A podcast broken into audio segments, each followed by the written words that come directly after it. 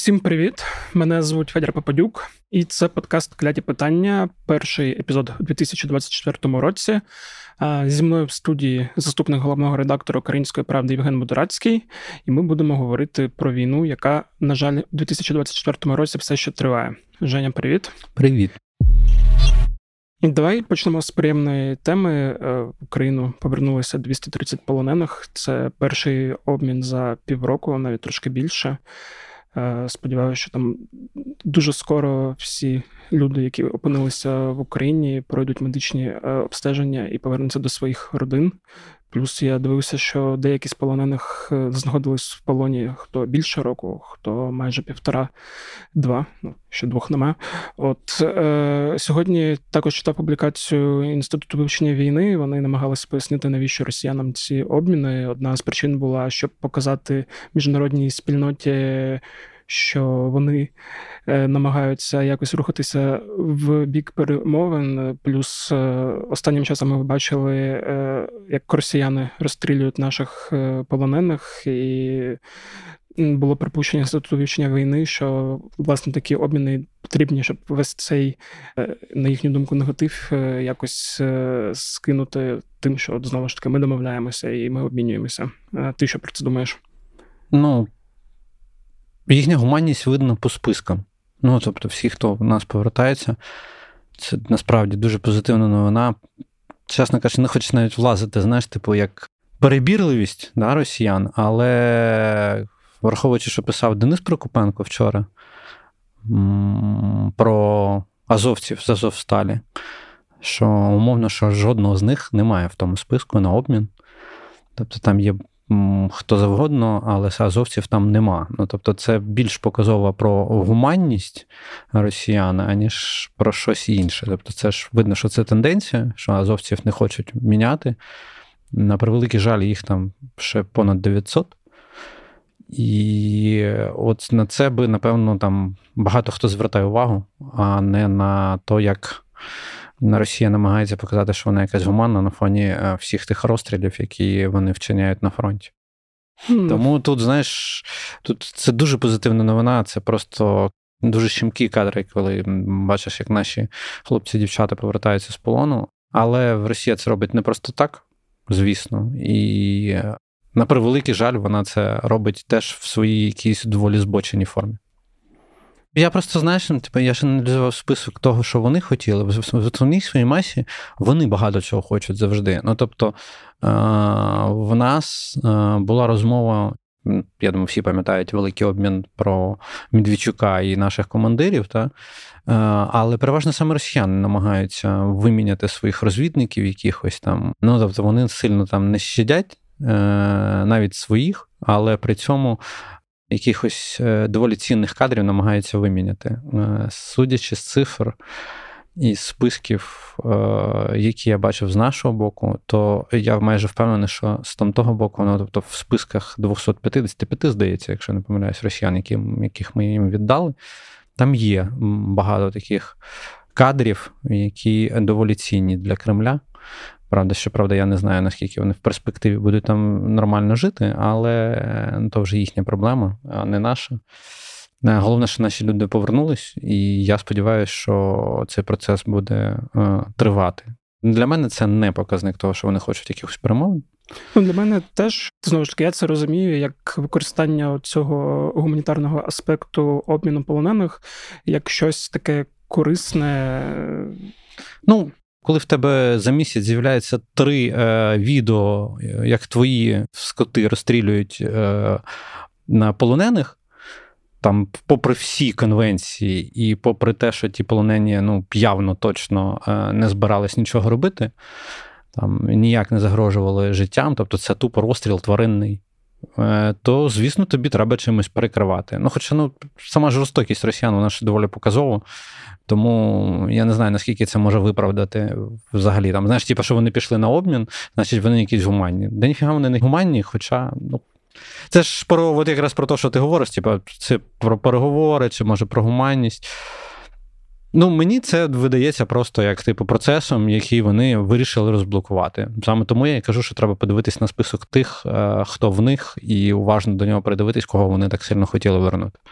Да, ну в той же час розуміючи те, що Росія це робить з певною метою, якоюсь необхідністю для них, я все одно сподіваюся, що цей процес буде продовжуватися, що не буде таких довгих пауз між обмінами, і що більше і більше хлопців та дівчат, які знаходяться в полоні, будуть повертатися на українську землю. Бо важко уявити, що таке знаходження в полоні там понад рік, знову ж таки. Е, більше-менше саме. Ну, у нас є багато історій, як ну, хлопці і дівчата розповідали про те, як вони знаходились. Ну, тобто, і ми про це писали неодноразово там. Мовно, Тайра, що розповідала, ми теж про це писали. Ну, тобто, ну, це максимально нічого приємного там нема. Е, да.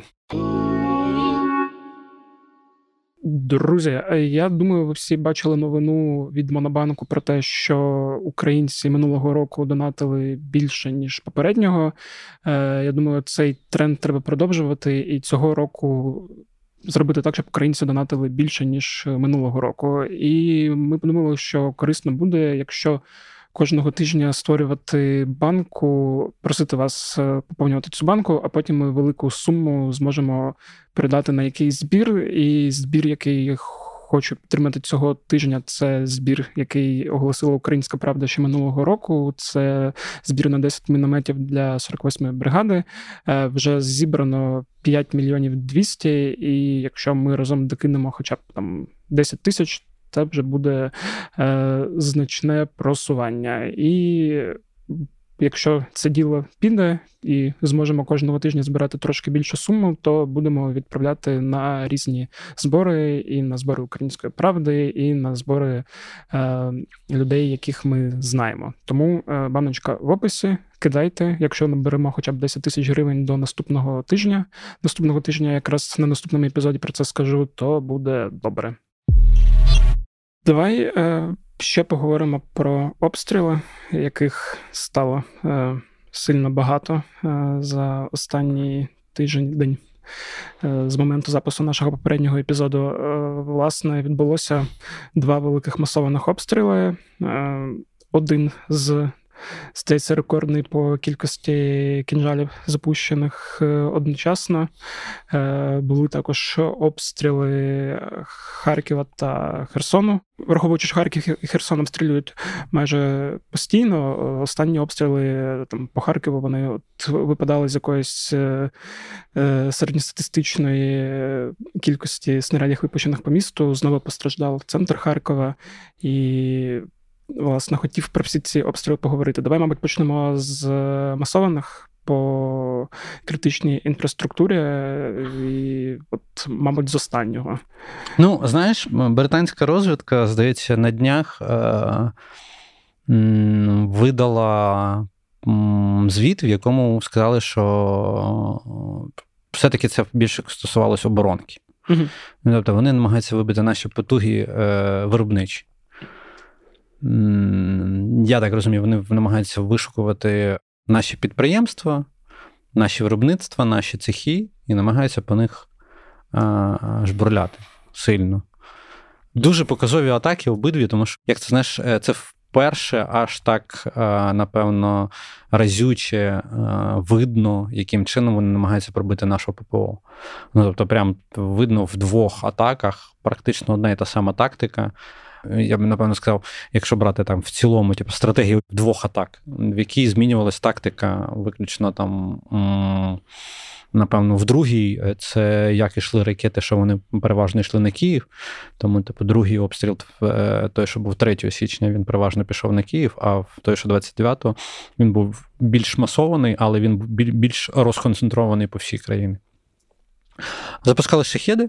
Ну, тобто, шахеди запускаються постійно, ми це бачимо постійно. Але тут шахеди грали в таку, знаєш, в гру, гру якомога максимальніше виснажити. Ну, тобто, йшли по доволі неочевидним маршрутам. Тобто розтягували нашу ППО, по суті, намагалися розтягнути. Розтягували, і таке враження, коли б навіть складалося, що мені навіть ППОшники казали, що типу, нам здавалося, що він просто летить без цілі. Ну, тобто, типу, максимально просто затягує час перебування його в повітрі, е, з області в область кружляє або ще щось. Ну, тобто, і каже, по неочевидних маршрутах, по місцях, де немає для них цілей, що літали і так там, щоб на 3-4 години затягнути роботу ППО, щоб максимально виснажити перед основною атакою ракетною.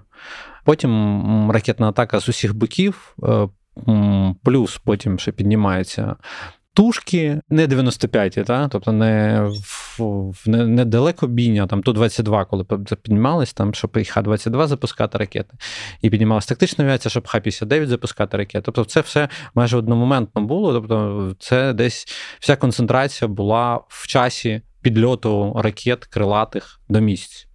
Тобто використовувалось в основному Х-101, Х-55. Верніше, Х-555, та, і використовувалось там навіть калібри разочок вже використались там декілька штук в другій атаці. Крилаті ракети доходять, починають е, бити, ППО трошки розгортається, вони піднімають ще тут 22 М3, піднімають тактичну авіацію і починають доганяти. Ну і а потім піднімаються міги, і як знаєш, такий завершальний акорд валити мігом, кінжалами, типу, коли вже начебто повністю. ППО має вже десь бути виснажене або лежати десь, і вони валять кінжалами. Як показала остання атака, ну не тут то було для них. Да, це, до речі, мені було цікаво, що якраз е, саме всі кінжали були збиті, бо є розуміння, що ракети, які летіли до цього, могли ну, влучити, власне, і це видно по різниці, скільки збито, скільки. Ну, переважно влучання були якраз крилатими ракетами. Угу. Да, да, да. Те, що крилаті ракети вони влучили, а всі кінжали, е, знову ж таки, з іронією сказано, надсучасна російська зброя е, просто попадала. Ну, знаєш, там ще це я не думаю, що це такі тут секретів не розкажу, тому що це, здається, вже десь хтось навіть вже публікував. Попушники розповідали, що дуже класно відпрацювали гепарди цього разу. Mm-hmm. По-перше, тактика бити в раз, два, три, три заходи в одну ціль. От в першій партії, в другій партії, в першому було три серії да, ракет, в другому дві серії ракет і плюс кінжали. А, І от коли вони запускали, вони запускали, як знаєш, в одну ціль. Захід був там, міг бути так. Типу, іде ракета, і десь там хвилин через 3-4, ну там в тому ж самому заході ракета в то саме місце. Ем, ну, насправді це прям очень не очень, тому що, знаєш, типу, якщо це йдеться про цивільних і про а, якісь пожежі і все інше, то рятувальники там на місці буквально за хвилину-дві. І тобто, це, по суті, прильот рятувальників зразу. Ну, тобто, повторний. Але ну, росіянам це плювати, звісно. Е, вони хочуть щось там десь вицілити, як вони там вже написали останнє, що їхнє міноборони видало з приводу останньої атаки. Там я так зрозумів, що вони там півнато повбивали в Києві.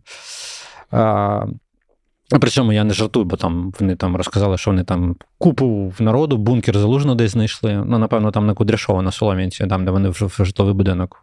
Фактично, прям слава Богу, поруч, а не прямо в нього, тому що було б взагалі горе. Це я так розумію, коли туди прилетіло на Кудряшова, це я почув. Е- Бо будинок, в якому я живу, зашатало так само, як е, коли був приліт в 101 Tower рік тому, а я там відносно недалеко знаходжусь. І да, я лежав в коридорі, і просто цей вибух і відчуття, що ти так трошки праворуч їдеш, і все заскрипіло.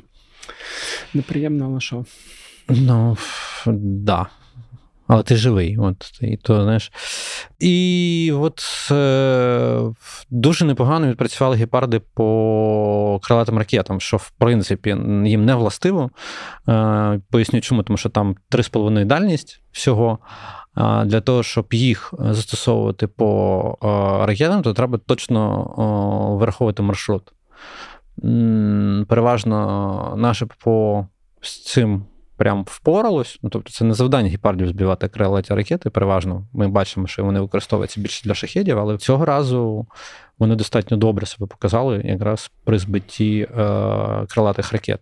А це значить, що той, хто враховував траєкторії е, прильоту е, ракет, правильно. Вирахував і вичислив, що вони будуть йти одним чи іншим маршрутом, на який підганялись гепарди, і відпрацьовували. З того, що, напевно, дуже показово, дуже показово, що максимально лупили по складам в містах з вишуковуванням, скоріш за все, я так розумію, виробництв. Але по тим кадрам, які ми бачили, ми бачили, що в них з розвідкою часто є великі проблеми що потім впливає на то, куди вони влучають, і на кількість е, абсолютно, е, скажімо так, е, випадкових жертв таких обстрілів. Насправді це прям, знаєш, типу, в новий рік.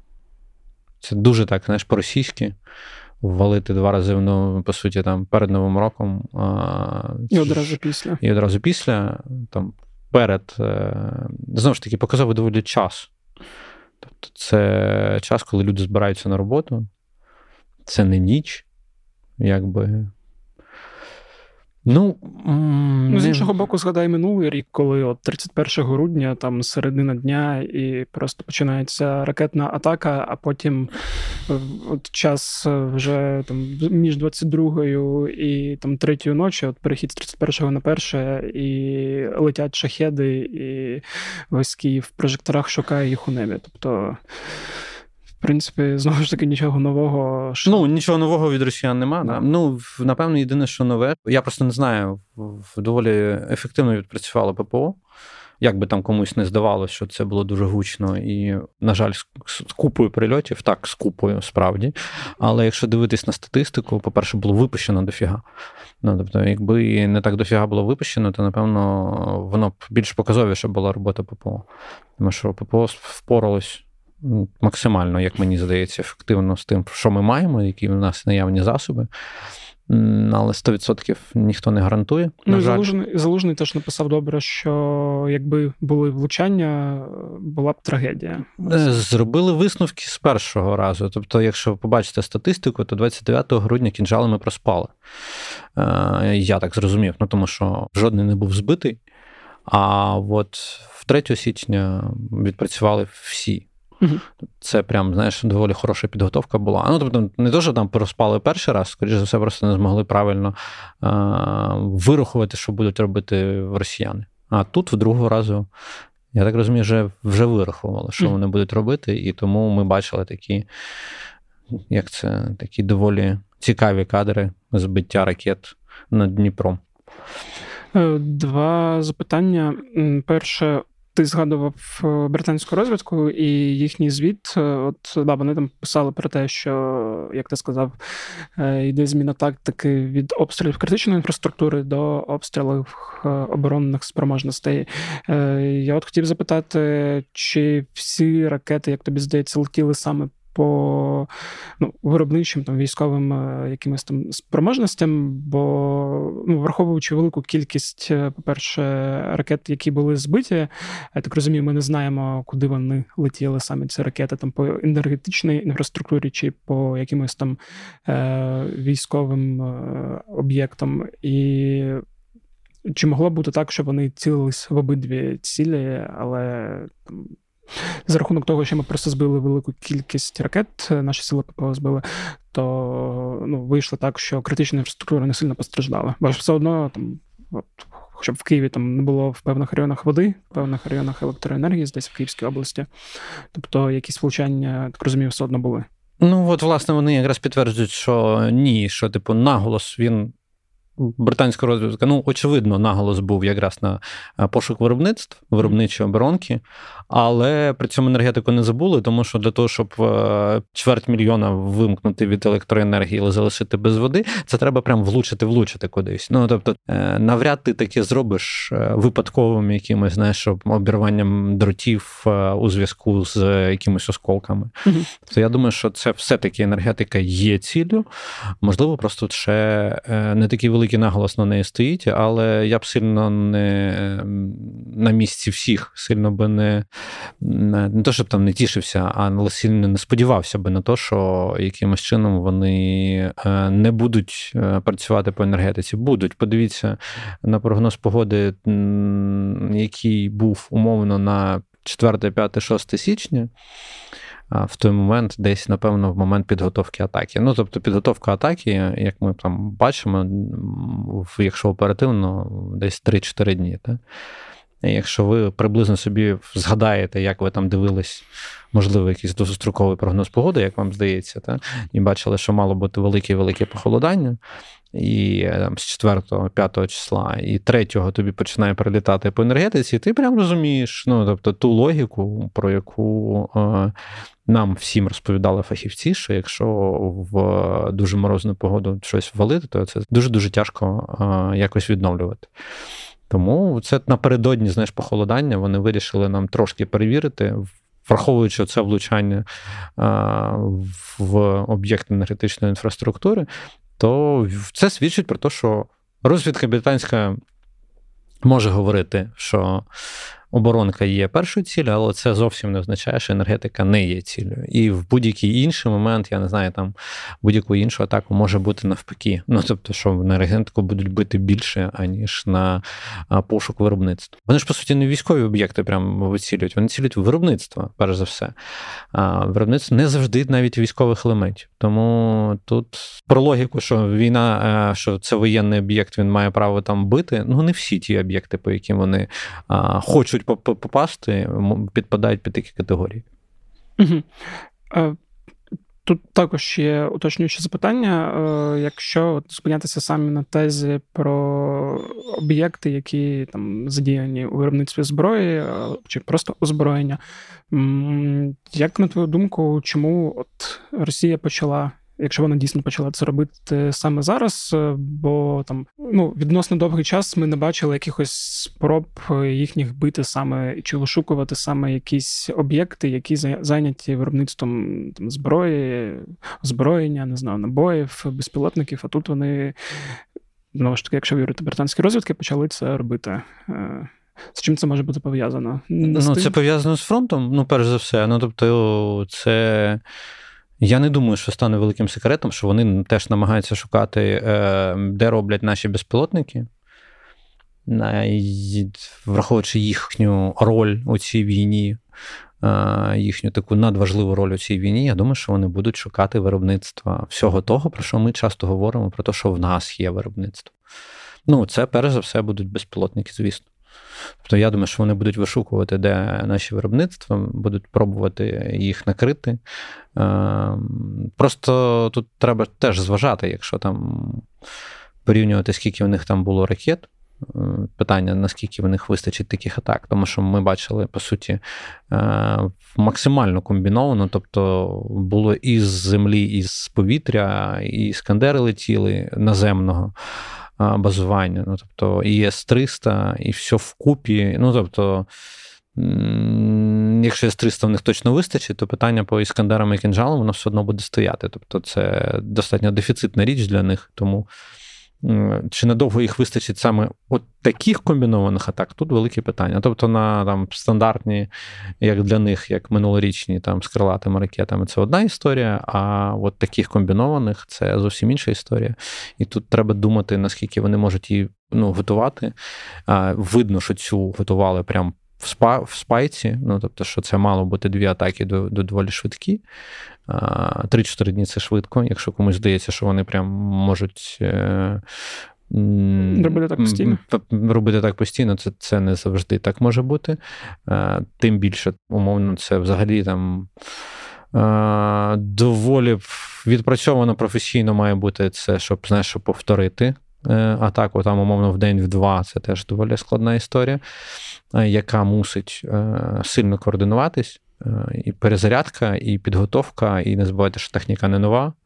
Тобто будь-який цей стратегічний літак, який е, його з ним теж треба буде працювати при приземленні. Ну тобто, це не завжди так може бути, що хтось думає, що вони, знаєш, типу, е, затарились і на там через 2-3 години можуть знову повторити те, що вони там тільки що зробили. Це не завжди так. Угу. І ще одне маленьке оголошення. Е, хочу вам також цього року радити подкасти, які в нас виходять окремо, а не в кінці загально розповідати про те, ви підписувалися на подкасти. І почну з неочевидного подкасту, який називається УП голос, в якому ми начитуємо найкращі тексти, які виходять у нас за тиждень. Власне, це показує, що українську правду можна не тільки читати, а й слухати. Якщо у вас немає часу читати великі тексти, то от ви можете їх слухати, поки щось робите. Цього тижня якраз в нас вийшов чудовий текст Роми Романюка, який ми анонсували в кількох е, епізодах про те, як е, відбулася перемога в Чорному морі, і про те, які операції були. І цей текст ви можете послухати в рамках подкасту «Упевголос», а також текст е, Рустема Халілова, нашого автора та редактора, про українців, які могли би опинитися на Марсі, але не опинилися. Власне, посилання на цей подкаст також в описі, тому слухайте, якщо у вас буде час, та підписуйтесь на цей подкаст на всіх подкаст-платформах.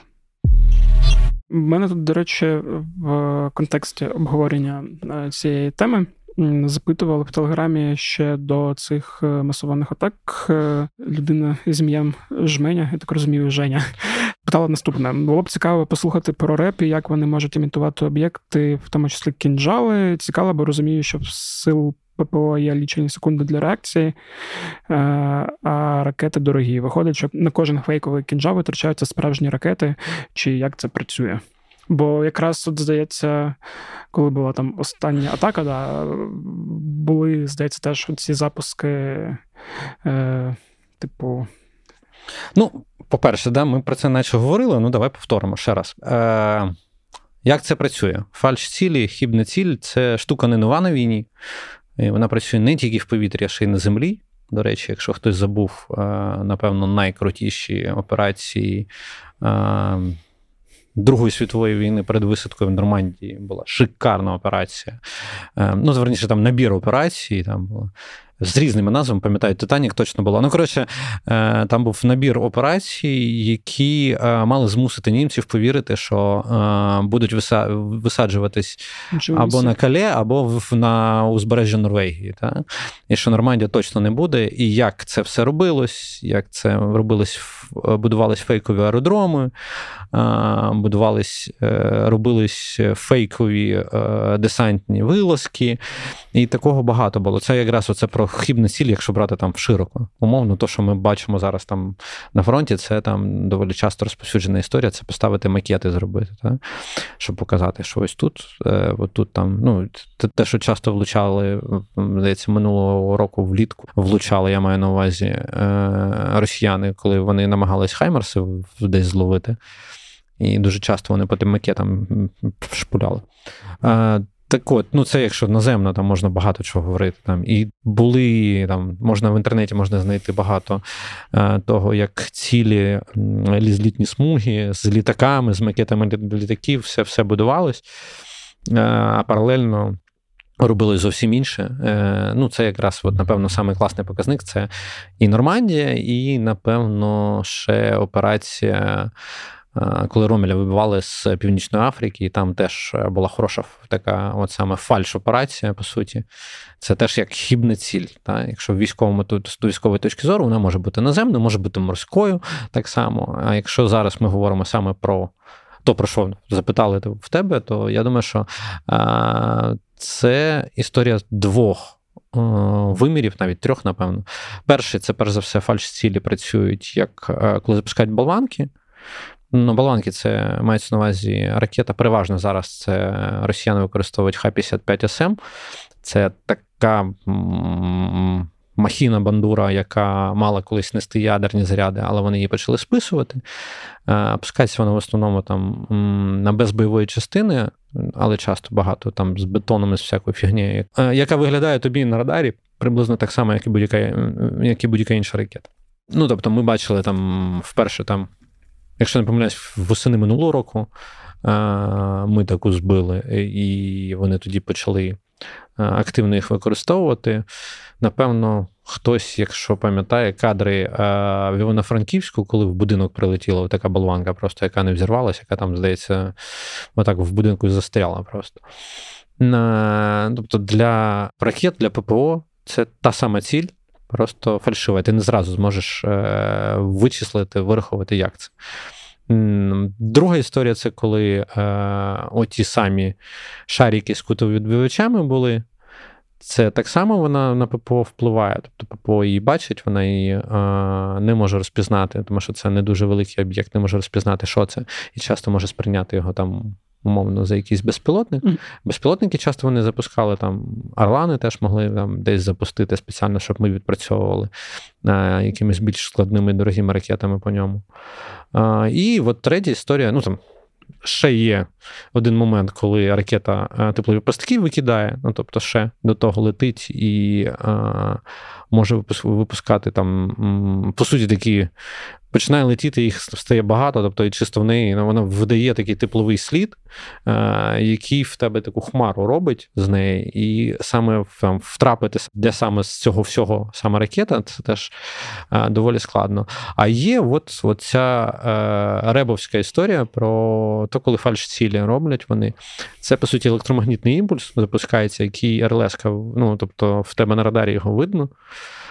Найбільша проблема тут, що Якщо навіть з фальшивими там ми можемо якимось чином боротись, навіть коли теплові паски в ну і теплові обманки викидають там з ракет або з літаків, ми ще це можемо якимось чином бачити. А коли от електромагнітний цей імпульс, фальш-ціль випускають там, то що кажуть, що працює реп, да? а коли випускається така штука, то не завжди ти можеш е, зрозуміти. Е, що це, да, типу, і відчути. І варто відпрацьовувати по ній чи не варто. Тобто, і в нас засобів на то поки що так не сильно є, mm-hmm. якщо чесно. Е, тобто, десь інколи. Інколи можемо вичислити, інколи ні. І коли не можемо вирахувати цю історію, то да, витрачаються снаряди. Часто дуже дорогі. На жаль, так так і є. Але в нас є бонуси, є певні розробки в цьому аспекті. Е, Є певні подарунки в чистому вигляді, які вони самі нам дали, росіяни свого часу, коли йшли, ну, коли бігли з Харківщини, Херсонщини і Київщини.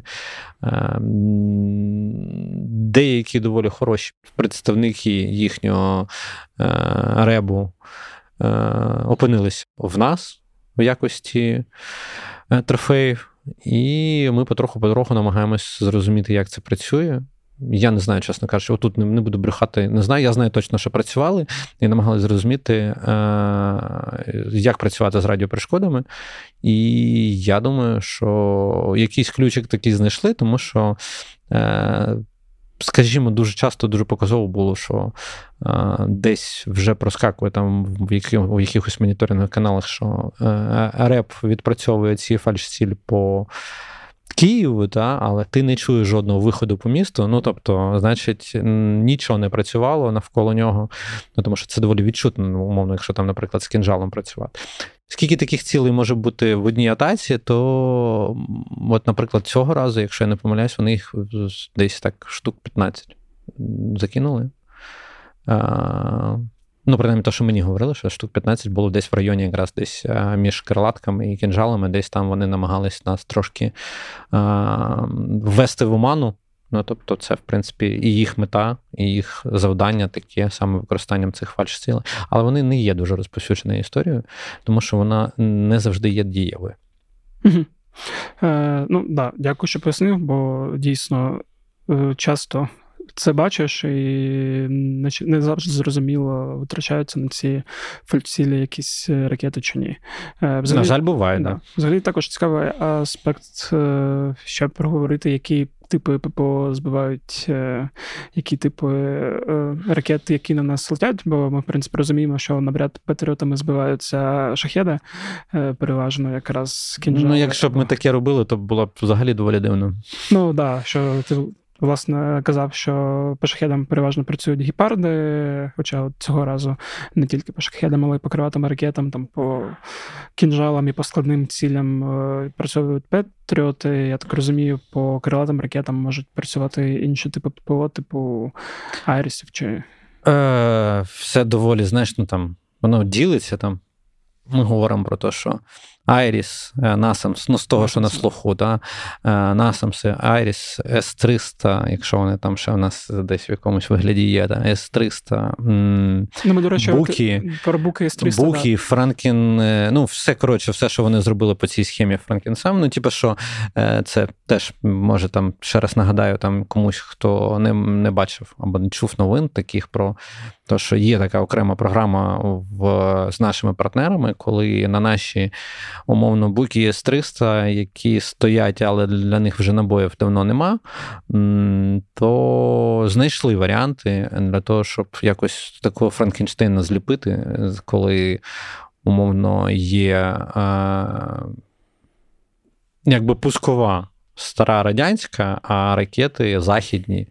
Ну, часто теж старі, але сам факт того, що прикрутили, скоротше. Ну, знаєш, як це очуміли ручки прикрутили до того, до наших буків західні снаряди, і вони продовжують працювати. Ну, тобто. Буки, С-300, Насамси, Айрісті, що там ще може бути таке. Ну, то, що працює, це по крилатим, переважно по крилатим ракетам. Ну, сам ПТІ, сам ПТІ теж може, до речі, працювати по кінжалам, але там в певній конфігурації, прям в певній в певній. Петріоти переважно працюють по кінжалам, по шахедам у нас працює майже все інше. Ну, тобто мобільні групи, е, гіпарди, е, злушки, старі, е, ПЗРК різних типів теж це все працює. Тобто, умовно, якщо, наприклад, знати маршрут ракети, як показала оця Астака, там такі парди доволі непогано себе проявили. Е, якщо так маршрут знати, воно це дуже добре спрацювала наша розвідка. Якщо його знати, то можна з ПЗРК теж позносити багато ракет. ПЗРК це стінгери, ігли. І це коли один е, як це, один боєць вилітає, з великою трубою і... і гатить. Ну і в основному вона там до 5 км вона може в ціль вихопити, але це переважно теж потрібен більш візуальний контакт. Ну, переважно візуальний контакт, тому що на це треба прям дуже добре розуміти, де і як вона буде летіти. Е, Ну, да, дякую, що пояснив. Ми з тобою проговорили про великі обстріли, масовані обстріли, але я ще анонсував, е, що ми поговоримо про удари росіян по Харкову і е, наші удари по військовим об'єктам на території Білгорода російського, які закінчилися збиттям. Е, цих ракет російськими ППО, як наші збройні сили написали невдалим, і ми побачили просто велику кількість, не знаю, як сказати, падаючих е, снарядів десь в центрі Білгорода. Е. Ну, спрацювало ППО. Ну, якби, якщо про Білгород говорити. Вибачте, кому зараз буде там, що я не емпатичний, ну, в мене немає емпатії до росіян. Е, треба трошки інакше було працювати з. Ну, ППО в центрі міста це прям дуже дивно. Ну, якби. Але при цьому давайте дивитись дзеркально, наше ППО так само часто зносить ракети, уламки яких доволі хаотично можуть падати. Ну, тобто, в них так і вийшло, що їхня ППО спрацювала не дуже якісно, і уламки впали на центр міста. Ну, от в мене іншої відповіді, типу, чим ми запускали? Ну, я в вільху, яку вони нам ну, типу, кажуть, що ми вільху запускали. Я особливо не вірю, якщо чесно. А ну, то, що вони справи теж ні. Ну, типу, то, що вони там щоб там вигадали про чеську РСЗВ, Ну, це для мене взагалі щось доволі дивне, тому що вампіри, ну тобто, про яких вони там згадали, вони мають дальність ледь 20 км, вони навіть не є найдалекобійнішим РСЗВ. Ну, тобто, Тому їхня потім істерика з приводу чехів.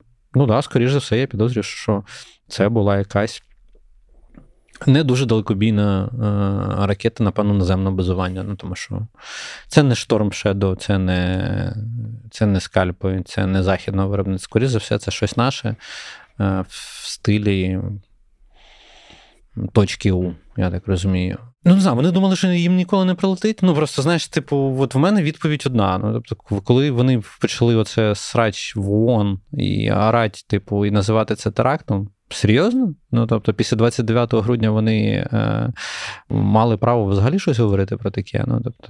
ну, власне, після майже двох років війни. Ну, ні, власне, вони на наступний день, після того, як вони обстріляли, е, тобто вбили в Києві, як ми знаємо, вже зараз за останніми даними більше 30 людей. Е, по всій країні е, вбили ще десятки, десятки людей і майже дві сотні поранили. Ну, типу, вони ще будуть щось говорити. Ну, тобто, мені доволі дивно це все. Але це все політика, це зовсім інша сфера. Вона зовсім інакше працює. З військової точки зору, напевно, прикро, що ми не попали туди, куди хотіли попасти. От все, що я можу сказати. Тобто, якщо вона спрацювала над центром міста, значить ми б не попали туди, куди ми хотіли попасти. Тому що а, я знаю, дуже добре знаю наших військових. Це не було, як росіяни намагались е, спочатку показати, що це типа акт возмездя за там, за 29 грудня. Ні, це не акт возмездя, це просто спроба попасти е, туди, звідки нам прилітає. І е, потім їхній же губернатор, коли там через 4 чи 5 годин після е, прильоту е, по центру Білгорода, коли в місті було гучно, і він каже, це наші працюють по тій стороні, це значить, що ті місця, які, по яким наші хотіли потрапити, насправді знаходяться в межах міста. Ну, е, А це значить, що вони самі підставляють своє цивільне населення під удар. Угу. Просто нагадаю, що типу, що з С-300 ми е, в Харків обстрілюють щодня.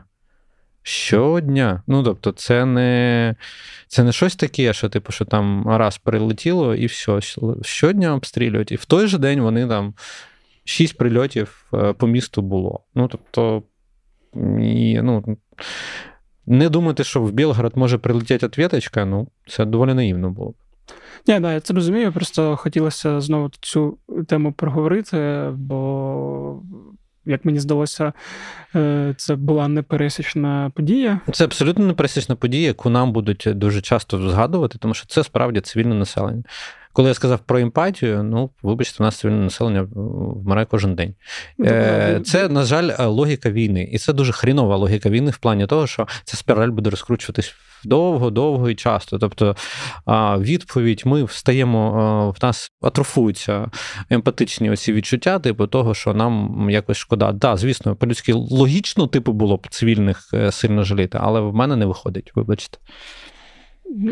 Погоджуюсь, типу, нащо тобі е, витрачати свою емпатію на росіян, коли е, в тебе інколи йде перегруз емпатії і не вистачає на те, щоб опрацювати все, що відбувається в країні. Ну, в мене, знаєш, типу, в мене е, цього тижня достатньо проста відповідь для всіх, хто мені там може щось там ще придивити. Ну, знаєте, в мене в Херсоні в мами в сусідній дом перелетіло і повибивало нахрен всі вікна.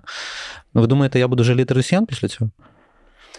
Ні, я тут навіть е, да, не прижалюсь, я якраз про сам факт, е, щоб ти пояснив логіку цих е, обстрілів і їхньої роботи, власне, ППО з чим ти, власне, і впорався. Я ще хотів сказати, що, можливо, оці е, маніпуляції, які почала робити Росія, стали ще можливими за рахунок того, як е, наші е, Збройні сили почали це комунікувати, бо там через джерела ЗМІ почали говорити, що це була якраз відповідь е, за Київ, і було неправильне трактування, що ну, типу, вони цілились по військових об'єктах, а вийшло так, що е, там центр міста в уламках, і оце повідомлення про відповідь. Всі подумали, ну можна легко це інтерпретувати там при бажанні якраз е, в цю сторону, що наша відповідь це якраз обстріл центру міста. Хоча ну, враховуючи, да, як працюють наші збройні сили е, за ці майже два роки війни, там прикладів, коли якихось якісь е, Женевські конвенції порушувалися, вони мінімальні. Так, вони були, але вони мінімальні. вони були. Ну тобто, ми. Ми мусимо це постійно пам'ятати, але враховуючи інтенсивність війни і кількість е, різниця напевно, буде там в рази в рази в росіян порушення Женевських конвенцій значно, значно більше. Е, да, тут я стовідсотково погоджуюсь. Ну і, власне, один Маріуполь це вже це тільки один Маріуполь. Давай тепер поговоримо про фронти. Е, власне, я сьогодні читав е, останнє оновлення Deep State, і вони там зазначили, що е, інтенсивність на лінії зіткнення трошки впала, і судячи з усього, це пов'язано якраз з активністю росіян і їхніми святами. Хоча мені здавалося, що це поняття свят на фронті не дуже працює. Але з того, як я прочитав повідомлення з Deep State, стало зрозуміло, що от на цей період там е, власне їхнього вже різдва, е, вже не нашого, то їхня активність трошки впала. Ну ти знаєш, мені здається, ти сильно перебільшуєш, як вони як традиційно різдво святкують. Тобто в них настільки великої традиції святкування різдва, як в Україні, точно нема. А, Але. Чи можна там, що по фронтам? Фронти майже всюди е, ситуація практично, ну, якби не те, щоб там ми прийшли до позиційки в чистому вигляді, але ми десь на тому самому рівні, яке було наприкінці грудня. І я я не знаю, ну от інститут вивчення війни, і там британська розвідка і розповідають, що це може бути пов'язано з новорічними святами. Я на свій там хлопський розум да, не не бере на себе там якихось експертних речей. Е, Мені в чомусь здається, що це просто спроба віддати. Е, спочатку більш тиловим ударом трошки часу, якраз е, у зв'язку з тим, що ми бачимо там е, під ногами на фронті. Ну, тобто, під ногами там каша. Мокрий вологий сніг, багно, і не самі коротше, сприятливі зараз моменти для того, щоб там іти в великі штурми, хоча вони теж є. Тому мені здається, що вони просто зараз хочуть подивитись, що в них вийде по тилу, працювати, а потім вже робити висновки і спробувати вибити спочатку нашу якусь ресурсну базу, ресурсну підтримку для фронту, а потім вже безпосередньо рухатися на фронті. Хоча, враховуючи е, то, там, які прогнози там, дій і перегрупувань, я підозрюю, що десь там. Е, воно так і станеться, що десь там після якраз свят ми побачимо якусь спробу активізації з їхнього боку. З нашого, ну, я думаю, всі все чудово усвідомлюють, що ну, навряд варто чекати сильних якихось контр... контрнаступальних дій в даний момент наших, тому що нам би зараз. Як правильно теж зазначають західні е, аналітики, нам би зараз е, подумати про стратегічну оборону і більше нею займатися, аніж пробувати е, робити взимку вилазки, для чого в нас точно немає ресурсу. Угу.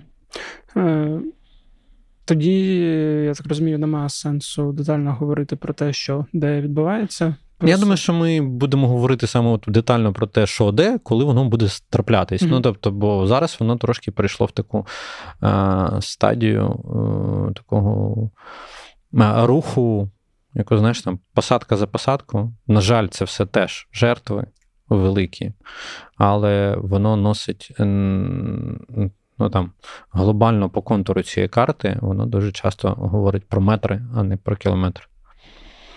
Е, ну, Погоджуюсь тоді, коли е, вже буде дійсно що обговорювати, тоді поговоримо. Але все одно важливо було зафіксувати станом на початок року, яка ситуація.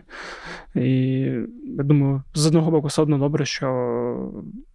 Не сильно помінялося в гіршу сторону, враховуючи, що росіяни зараз намагаються атакувати, і що там статична лінія фронту краще, ніж е, втрати територій. Хоча всі досі хочуть здобутків.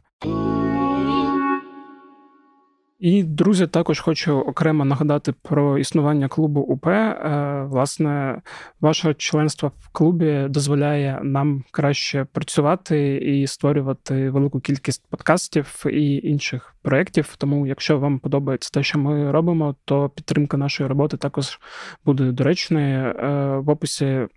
Цього подкасту ви знайдете посилання на клуб УП. Долучайтеся, е, підписуйтесь і будемо вам за це дуже дуже вдячні. Давай поговоримо про ще одну тему. Я її, власне завершимо. Це про дрони та безпілотники. Ми про них хотіли поговорити ще кілька епізодів тому.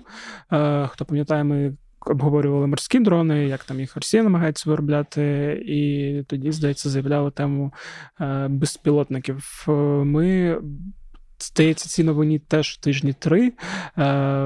Вона стосувалася того, що там Україна виробила там першу партію, так би мовити, українських шахедів, е, власне, безпілотників, які можуть е, нести заряд і летіти далеко-далеко. Вони виглядали так, такі білі, трошки квадратні, я не знаю, як їх е, правильно пояснити, безпілотники. Е, не супервізуально якісь там е, не Феррарі в світі безпілотників, не по, зовнішньому вигляду, але я так розумію, що свою функцію вони можуть виконувати. І ми думали взагалі пояснити, на якому зараз ми етапі, які безпілотники виробляємо і що саме можемо виробляти. От, е, власне, хотів тебе про це і розпитати трошки.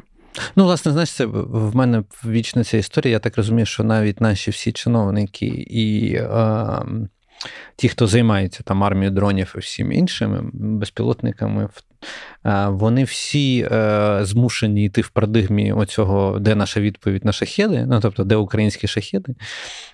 Звісно, жоден з тих е, видів. Озброєнь, які ми вже виготовляємо і там можемо виготовляти, він не є шахідом в чистому вигляді. Ну, тобто, просто я би їх просто ну, прям порівнювати можна по ТТХ. Це все, що можна порівнювати, і по ТТХ е, туди може підпасти там декілька типів е, безпілотників. Там, Дуже довго говорили про горлицю, дуже довго говорили про а, кобру, хоча це все ну, досить е, інакша, інакша номенклатура, але найближче там, знаєш, там по а, бойовій частині е, якраз оці квадратники, то, що там говорили і показували, це Q400 скіт, коса. І от він, напевно, по характеристикам, ну, Знову, не, ну я б не порівнював просто. знаєш. Це знаєш, типу... це як от є е, українська Рів'єра, ну, от... українські Мальдіви. Да, да, Українські Мальдіви, це мені завжди. Тобто, коли е, як це, я, як людина, яка по Україні дуже багато подорожувала, і оцю всю фігню про українську Венецію, коли вислуховував і заїжджав, і дивився, що Вілково дуже красиве, але вибачте, ну це ну, яка там нахрен Венеція, ну але то вже таке. знаєш. Е, Тому да, от мені теж не подобається, коли там кажуть, наша відповідь е, це от наша відповідь шахедам, окей. Але українські шахеди, коли це називають, ну воно доволі дивно виглядає. Е, от, Напевно, я би от ці на два би згадав сьогодні, mm-hmm. просто хороші варіанти. Чому хороші? Тому що вони не є дуже дорогими, вони можуть бути саме відповіді, тому що вони недорогі, і е, по ТТХ більш-менш порівняно підходящі. Так? Ну, Кобра менш підходяща, вона там взагалі там коштує. Вона дуже підходяща по ціні. Mm-hmm. Тому що там вона коштує там буквально 2-2,5 тисячі доларів. Умовно, одна одиниця. Дальність на 300 км з, корисною частиною на 15 кг невеликий, е, не сильно заморочливий, але достатньо маневровий, як для такого. І 300 км це 300 км. Коли ми говоримо про другий варіант, ну тобто про скіт, ну, як воно там, якщо я не помиляюсь, перекладається воно коса. І е, він, оцей той самий квадратний, який. Е, якщо ми знову не забудемо, то ми фотку покажемо е, його. Він ближче подібний якраз до характеристик бойових, бойової частини там, на 32-35 кг. Нагадаю, що там Мошахедів це 40-50. Так розумію, він далеко летить. Ну, от там є варіанти 750 тисяч км, але там все залежить завжди, щоб ви розуміли, типу, якщо ви хочете, щоб у вас більша бойова частина була, то він буде летіти менше. Якщо ви хочете, щоб далі летів, то вам треба буде зменшувати бойову частину. Все доволі просто пояснюється. І е, там по швидкості теж там щось крейсерська швидкість, якщо там в шахеда 180 тисяч в районі так, то тут 145-150. Е, в принципі, більш-менш так подібно. Це якщо там говорити про українські шахеди, там от от, от так, от, як от в цьому топорному, як як мені здається, визначенні цього. А, В чому бонус? Він дешевший і його можна поставити на масове виробництво, яке, я так розумію, намагається вицілити з е, Росії, про що ми з тобою якраз в самому початку говорили, що типу, обстріли часто відбуваються саме тому, що вони намагаються наші виробництва, перш за все, безпілотників, всюди повибивати. Угу. Е, Ну, власне, да, я таки зрозумів. Е, Я ж теж розумію, якщо ми говоримо там про правильну відповідь на російські ці виклики, то ціна, швидкість е, мають бути ключовими параметрами. Тобто ціна бойова можливість бойової роботи, ну тобто і бойова частина. Е, щоб теж була, тому що, знаєш, там умовно на FPV, у нас постійно, коли хтось говорить про FPV, про мільйони FPV, про так, от, про такі цифри, там якісь. Це все, ну, якщо при правильному підході, це реальні цифри. Просто треба розуміти, що справа ж не тільки в самому в самому FPV дроні, та? справа ще в боєприпасі до нього. Це перш за все, тому що це теж треба думати, що боєприпас до нього має бути, і він має бути в таких самих кількостях і більших, ніж самих дронів. Та? І е, до них же треба ще оператори. Ну, тобто, всі дуже часто забувають, ну от, чувачок в окулярах. Ну, чувачок в окулярах ви спробуйте. Ну, або запитайте, поцікавтесь, як те бути оператором fpv дрона, і ви дуже сильно здивуєтесь, е, коли вам ригаття захочеться, коли ви пару разів попробуєте це все зробити. Е, це я так, вибачте, погане слово сказав, ну, типу там, але ну насправді, yeah, коли коли, коли вестибулярний апарат поганий, то в тебе така реакція, скоріш за все, і буде. Тому це теж треба, тобто, треба FPV боєприпас до нього і оператора підготувати, який це все буде робити. А це теж е, доволі е, не не такий, знаєш, типу, немало важливий фактор.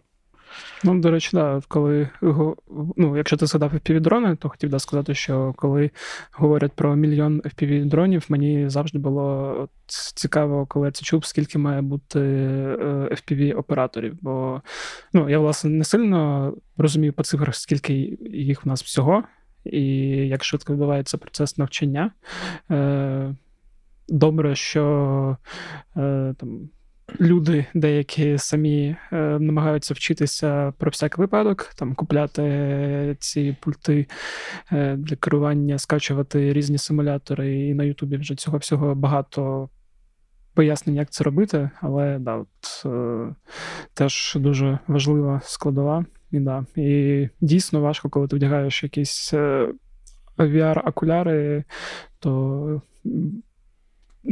певний час треба на адаптацію. Або сухий імбірчик, щоб поживати, теж вона допомагає. Ну, От. Певний час на адаптацію, або зовсім не адаптуватися, якщо в тебе просто організм до того не піддатливий. Окей. Да, по дронах тоді дякую, що пояснив. Знову ж сподіваюся, що росіяни з їхніми ракетами не зможуть знайти всі ці виробництва. Бо ну, з одного боку, і ми про це теж в одному з останніх епізодів поговорювали. І Тарас Миколайович нещодавно писав про те, що в нас е, виробничі потужності в 3-5 разів е, переважають е, спроможності е, оплатити всі ці виробничі потужності, бо це теж важлива складова, про яку мало хто думає. Всі думають, раз виробляємо, значить може йти, але. Угу, Доволі дивно буде, коли, наприклад, умовно Україна буде, е, враховуючи, що це все треба оплачувати, і е, ці виробництва будуть продавати кудись за кордон в момент війни. Да? Але насправді підприєм, ну, підприємницька діяльність вона так працює. Тобто вони вони б задоволені, але вони безкоштовно цього не зроблять. Це все треба оплачувати. До речі, це теж цікава тема на потім. Я не знаю, вона стосується нас чи загалом, чи може Україна під час війни продавати щось на експорт, якщо у нас як у держави немає е, можливості викупити і законтрактувати все, все, все, що ми виробляємо. Але це напевно це тема так. такого. Знаєш, е, цю тему, е, звісно, спробують викреслити зразу у нас всі політики з сфери економіки і бізнесу зразу в морально-етичну складову. Е, і ой, да, це доволі тривала розмова. Я я думаю, що е, Дана з Ярославом якось поговорять про це в в рамках економічного подкасту, тому що це більше про економіку, аніж про все інше. Да. Може, а може я когось покличу на аудіо окремий епізод, до яких я цього року також планую повернутися. Е, Окей, власне, рік ми е, розпочали з таким епізодом. Зосередились в першу чергу на обстрілах, бо важливо це було проговорити, і трошки обговорили. Фронти та дрони. Е, Дякую, що все мені пояснив, розповів. Ось такий от вийшов епізод. Дуже дякую, що дослухали. Нагадую ще раз про донати та збори. Власне, ми підтримуємо і посилання ще раз нагадую, буде в. В описі подкасту збір для 48-ї бригади на 10 мінометів. Е, також нагадую про клуб УП.